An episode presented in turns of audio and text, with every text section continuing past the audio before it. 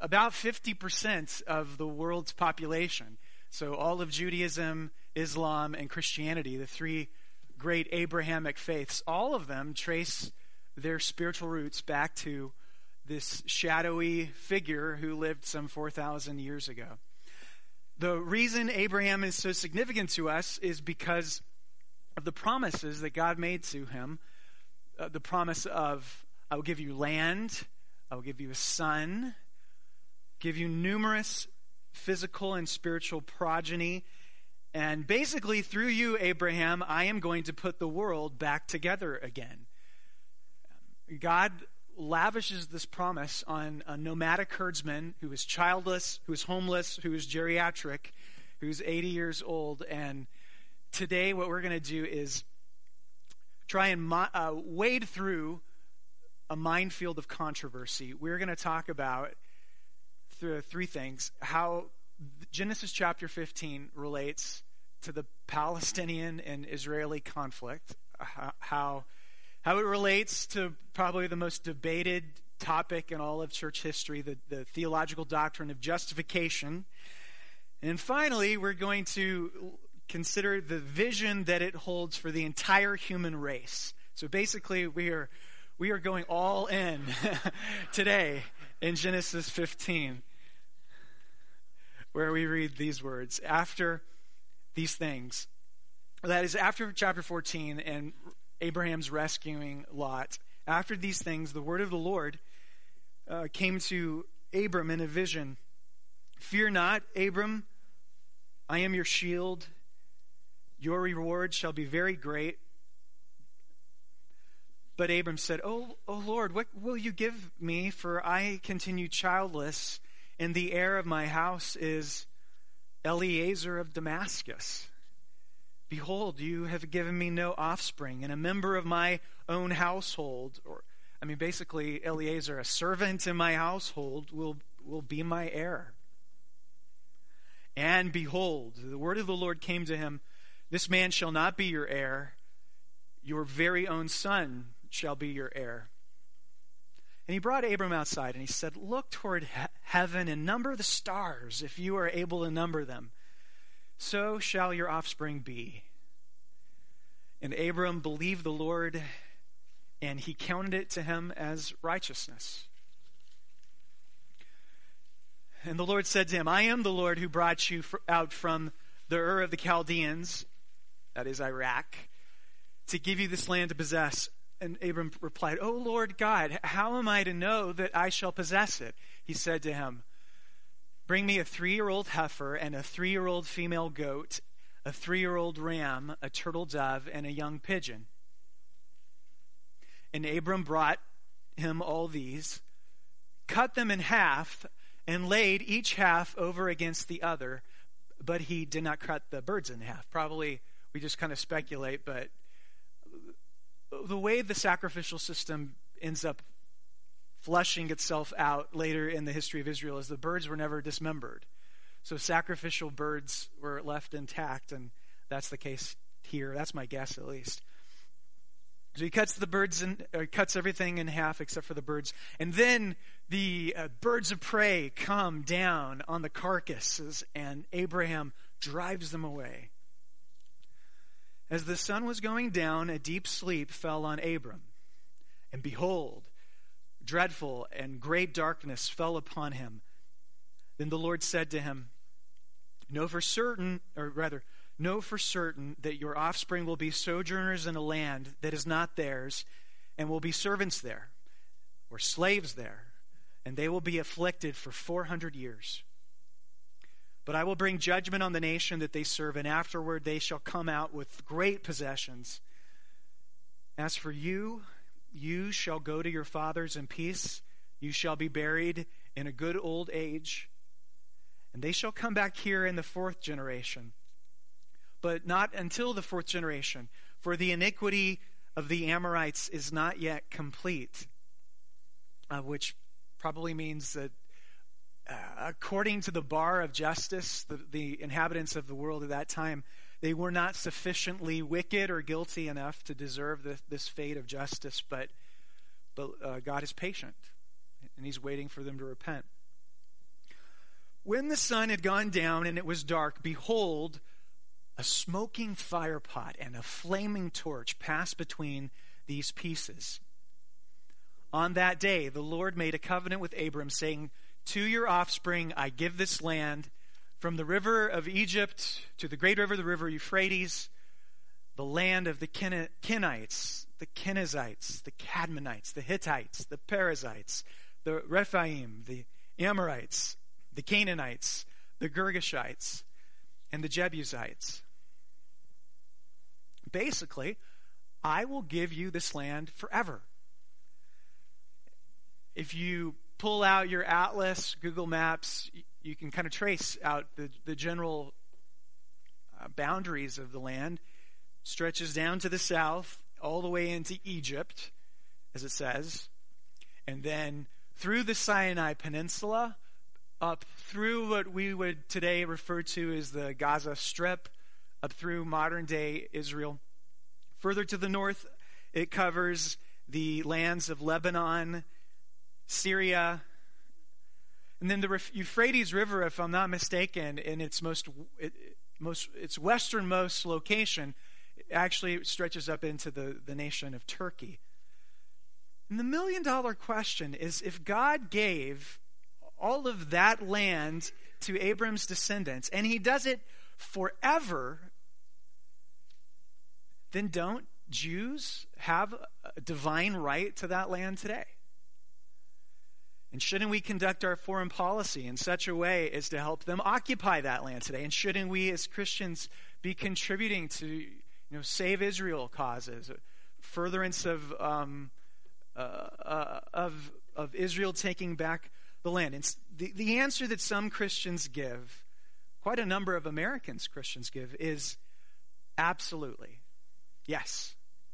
The divine right of Israel the sons of Abraham to the land is absolute and and it's it's a prominent part of the way that they do theology.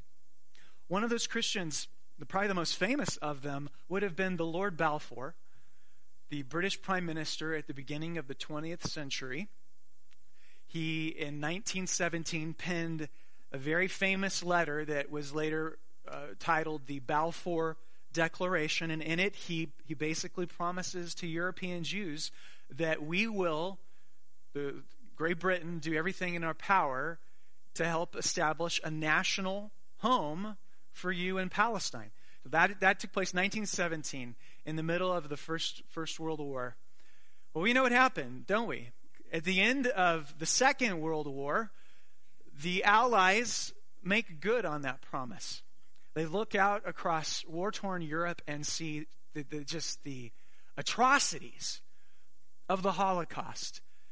Millions and millions of displaced European Jews, and, and say, we've got to do something about this. And in 1948, they bring them you know, aboard the boats through the Mediterranean Sea and land on the, the shores of Israel. In 1948, they formed the modern state of Israel. Now, the Muslims would say, not so fast. The land of Palestine is Waqf land, W A Q F. I, I am not good with my Arabic, but Waqf land. And Waqf in Islamic thought, it, it basically refers to an inalienable endowment, a religious endowment, that either you could donate something that is waqf but Waqf land is actually the endowment that Allah has given to, to Muslims. This is our land. And for you, for any Muslim to give up any piece of this land, for them to condone any division of the land of Palestine, is that's traitorous to Islam. They'll rot in hell. And you probably know that most radical Muslims would say the only solution is is for us to drive those you know whats back into the Mediterranean Ocean where they came from. So, who does it belong to? This land, this contentious land. Does it belong to the Jews? Does it belong to the Muslims? Or does it belong to Jesus Christ? I think it belongs to Jesus. And I say that not like in a flippant way. When God said forever to Abraham, he literally meant forever. And when God said to your to your offspring, he really meant his bona fide, genetically lined offspring, the, the one faithful and true Jew, the one true son of Abraham, direct descendant of Abraham, faithful to God just like Abraham was, he has rights to the land. Um, is, from my, I've been from a number of Christian vantage points, perspectives. We believe that all the promises made to Father Abraham find their fulfillment in Son Jesus. Uh, it's all His. And you say, well, that's uh, um, very theoretical. What practical effect does that have? It has tremendous practicality. It means that it is Palestinian land that is Palestinians that are united to Jesus. It is, it is Israeli land. Jews who are tethered to Jesus. It's Arabic land. It's a Slovak land. It's American land. It is what we believe, kind of the, the most important belief in the whole Bible for us is that Jesus Christ represents his people and if you were crucified with Jesus 2,000 years ago, you were co crucified with Christ, and then 2,000 years and three days later, you were co resurrected with Christ, and it also means that you are a co heir with Christ, entitled to everything that God has given to his Son. As crazy as that may sound. So, yeah, it's Jesus's. And it's mysteriously ours, but we don't take up arms to get it. I mean, it's uh, obviously we're not talking about a 21st century crusade where we where we are violent uh, and, and trying to apprehend the land. No, because it belongs to Jesus by an inheritance, but he hasn't come into possession of that inheritance entirely yet, has he? It's not until he returns to the, the earth to claim all of his inheritance that he comes into the inheritance. And, and so it is with us. The promise of the land is the promise of a future world that is his and ours. Find it very interesting that in Romans chapter 4, verse 13, when the Apostle Paul is referring to this event in Genesis 15, we would expect him to say that the promise was to Abraham and to his offspring that, that they would be the heirs of a land full of flowing with milk and honey, a beautiful land, the land of promise, the land of Palestine. But it doesn't say that.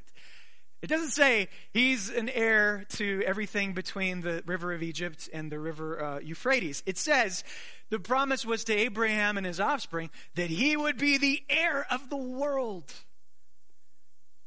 And that's where this promise points to the faithful son of Abraham, a faithful Jew who literally fits the bill of the promise, and to the day of his return when he inherits the entire universe.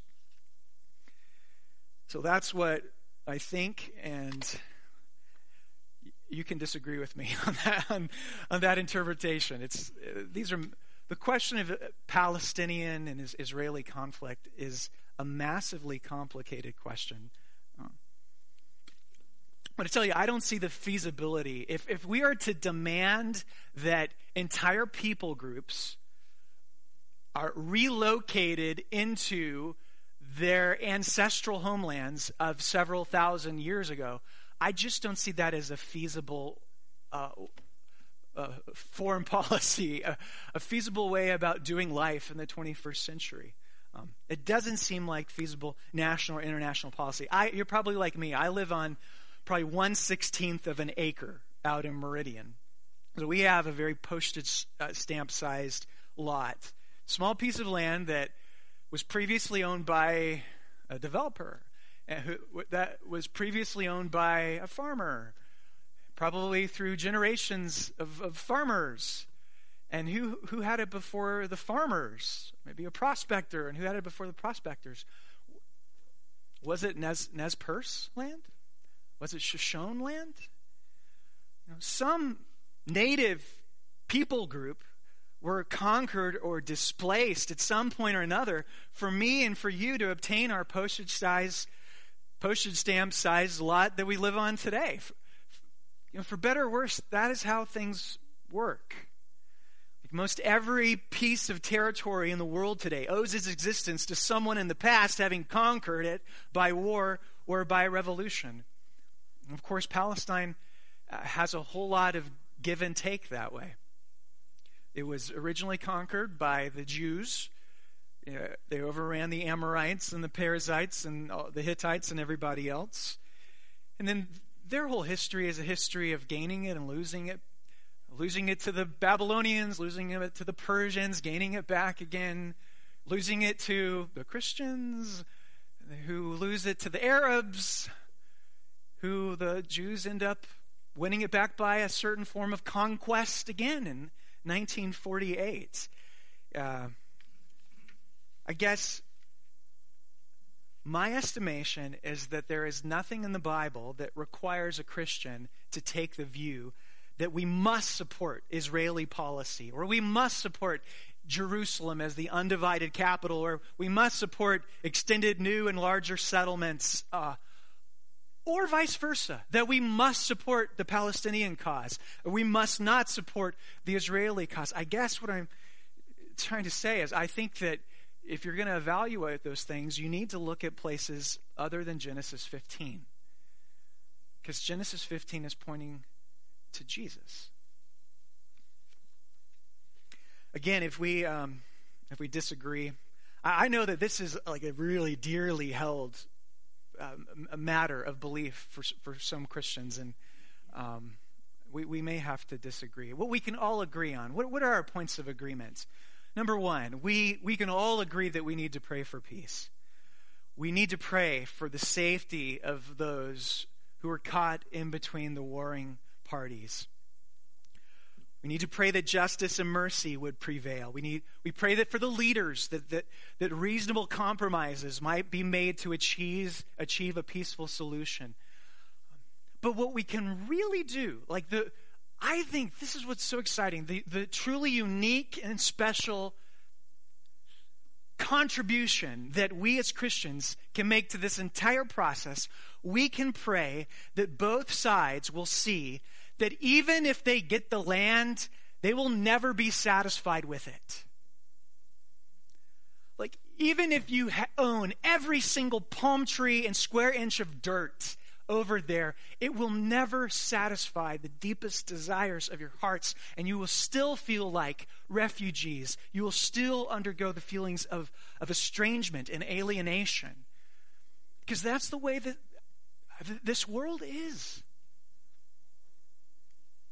heard a great illustration of this. The, imagine that you are uh, you are shipwrecked on the red planet Mars. So your your spaceship has comes into some trouble and and you end up landing on the red planet and you open the door and as you look out on the, the vista you decide you're going to take in a great big deep breath of, of fine martian atmosphere what happens when you do that your lungs will experience alienation immediately because this is not your home. It's not an environment that can support the function of your lungs. Your lungs were, were never meant to breathe 1.5% oxygen. You need a good, healthy 20% oxygen. Um, well, the Martian atmosphere, you're just not built for this. It doesn't fit you. Even if you spent the last 40 years of your life in, working for NASA, looking forward to the opportunity that you would get to go and colonize, be, be the first human colony on the planet Mars, you get there and you discover that you were not made for this place. And I think every human being experiences something like that in life. Our lives are characterized by a sense that we are in, living in a world that does not sustain and support the deepest desires of our hearts. Like, nowhere is that more apparent than Boise, Idaho. I mean, we live in an absolute paradise here. Like, we have really nice houses and no crime, and everything is clean, and there, there are no panhandlers walking through your neighborhood, and if there were, the police would apprehend them. Every, our kids go to good schools. We live in paradise. And we still have this massively long list of unmet expectations, a long list of disappointments and sadnesses, a, a, a, foreboding sense of our estrangement, even though we are living in a relatively good land and good place. So that's what I think we pray. We pray that they would realize, the warring parties would realize, that what they really want is not land. What they want is a land that lasts, with relationships that last, with people who, who last, in an environment that was suited for them, where, with people who do not go on to die and decompose, what they really want is the ending of the circle of life. They want, they want it to become, we want it to become a line that is never ending. Not a circle of life. You know, the, oh, the good old circle of life. When you die, you become fertilizer.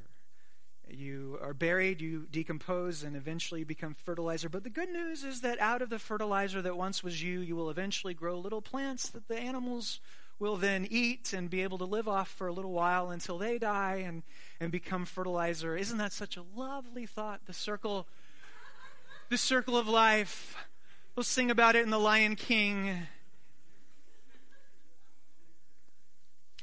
It's not a lovely thought because the deepest longings of every one of our hearts is for love to continue in relationships that continue in a place together forever. And that, I think, is what the land points to. Even if you get it, you're going to feel, mass- be, feel massively disappointed unless you discover what the land points to. It points to Jesus, it points to life in the world to come.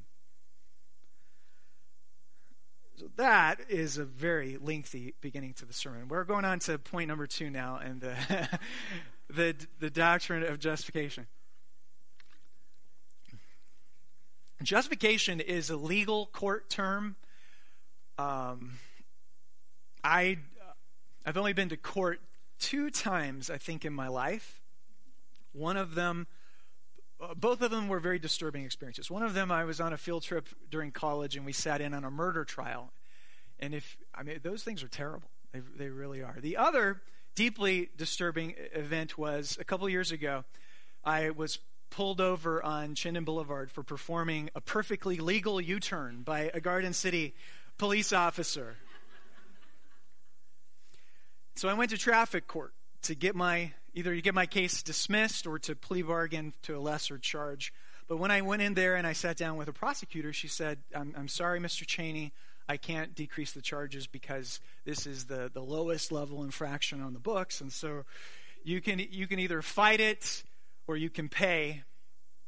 It seemed like a, such a pain to have to spend another entire day at traffic court uh, fighting it. And so, but the, oh, yes.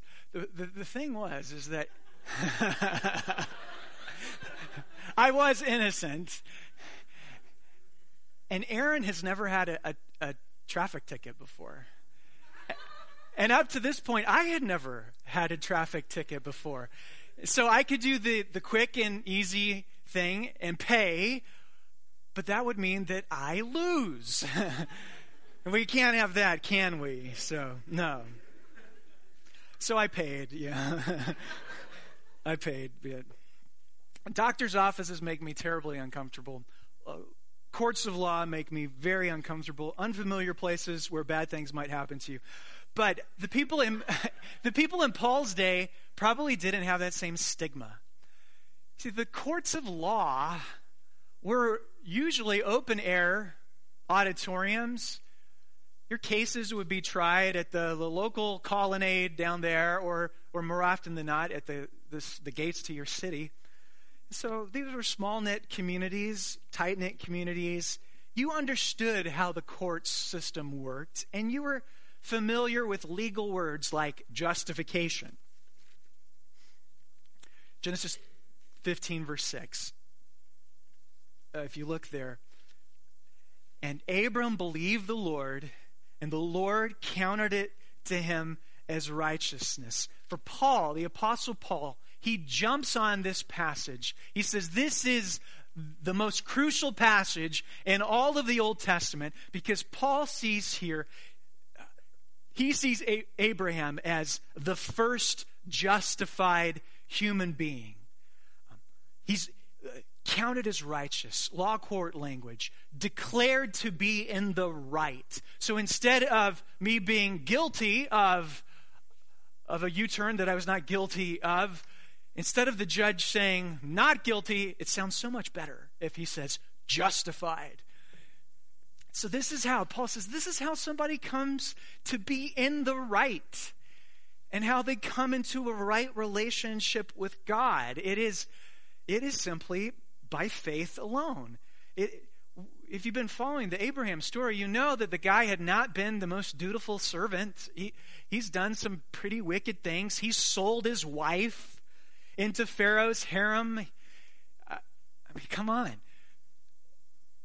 But he's justified. He's put in the right, not by a, long to do religious to do list where he checks off the box, but simply because he trusts God and, his, and God's promises.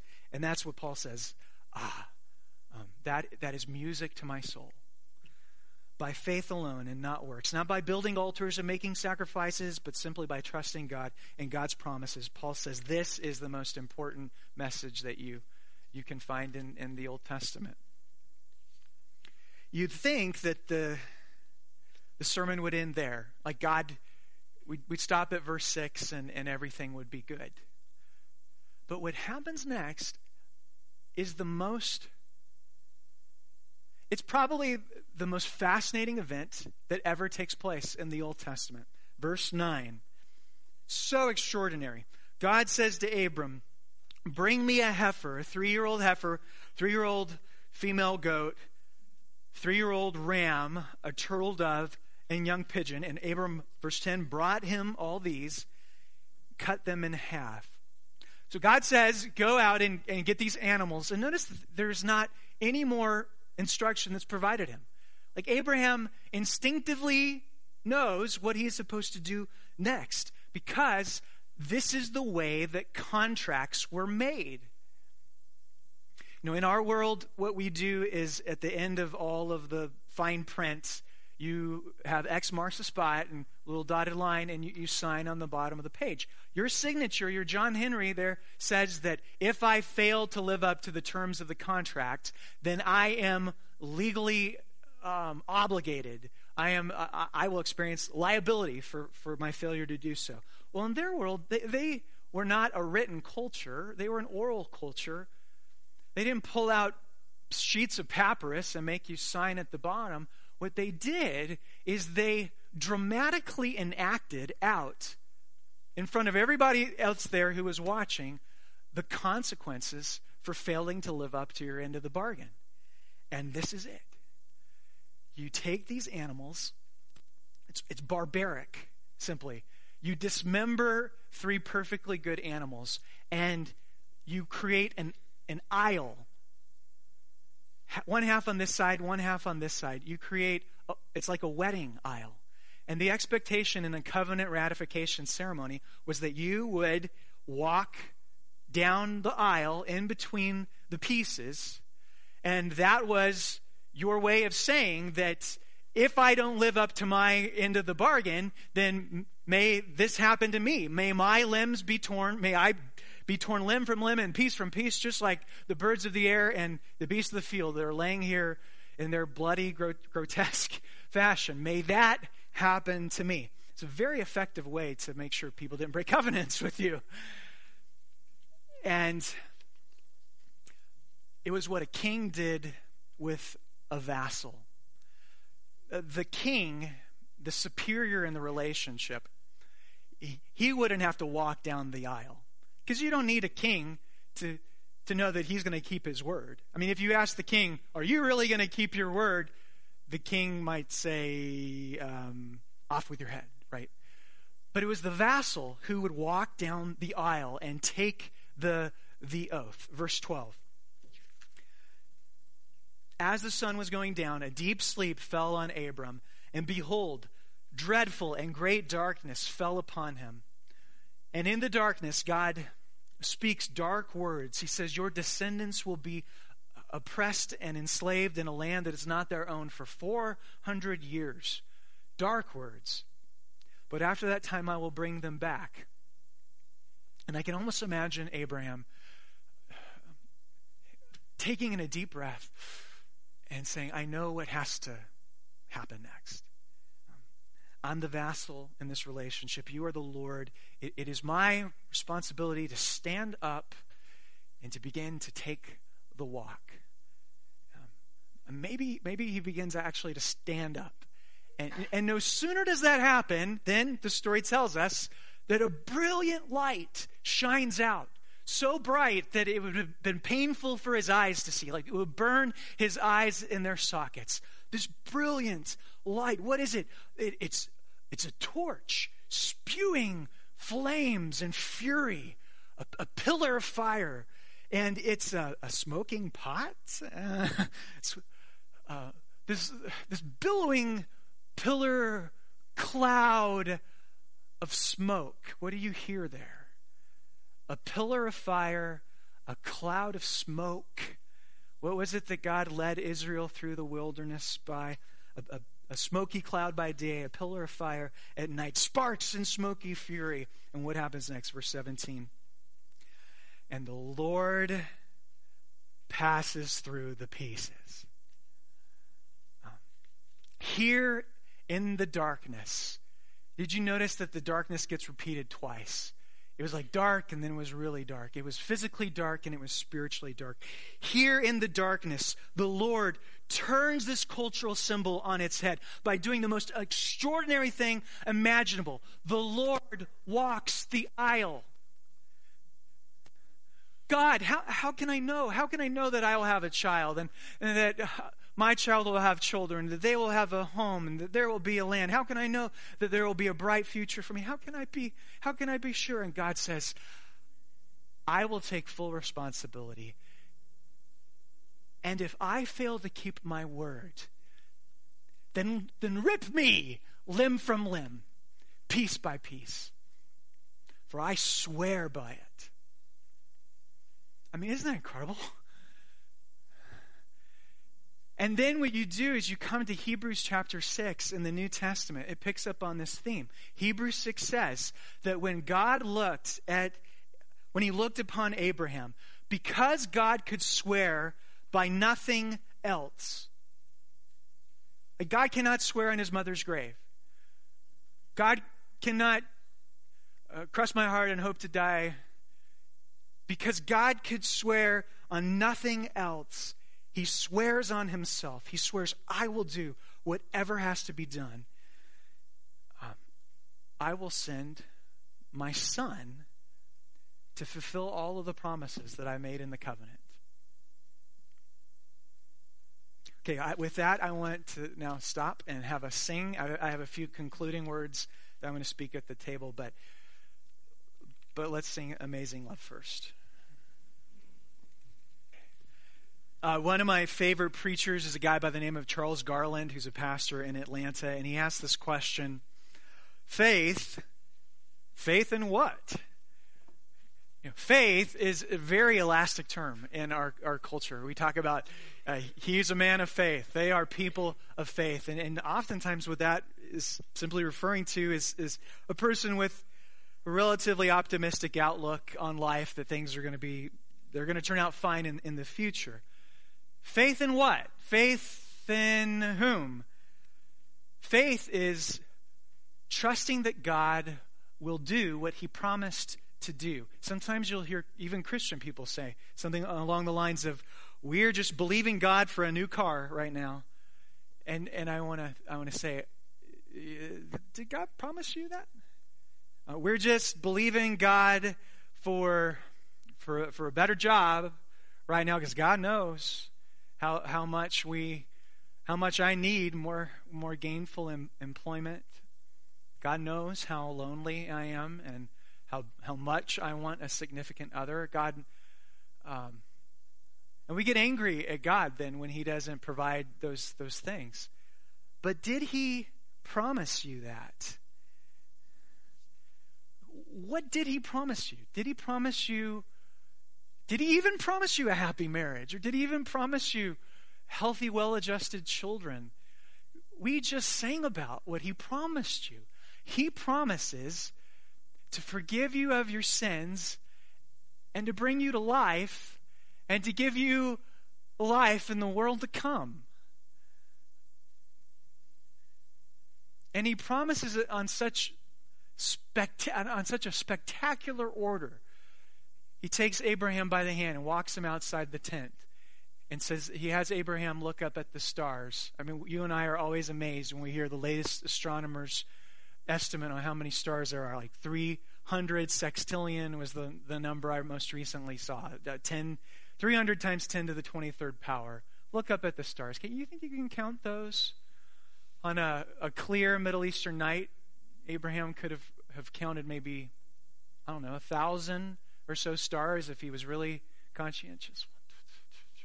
But you know that, oh, God was going to give him more than a thousand. Was God going to give him 300 sextillion spiritual children?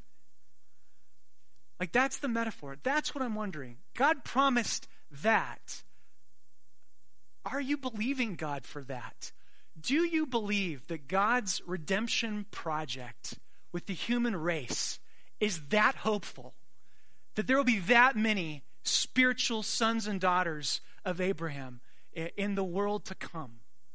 do you think there's just going to be a few thousand who, who barely get into heaven by the skin of their teeth? Or do you are you thinking on the orders of magnitude of, of the stars above? Because if you believed God for that promise, it's so much richer than believing Him for all the non promises that we think He's given us.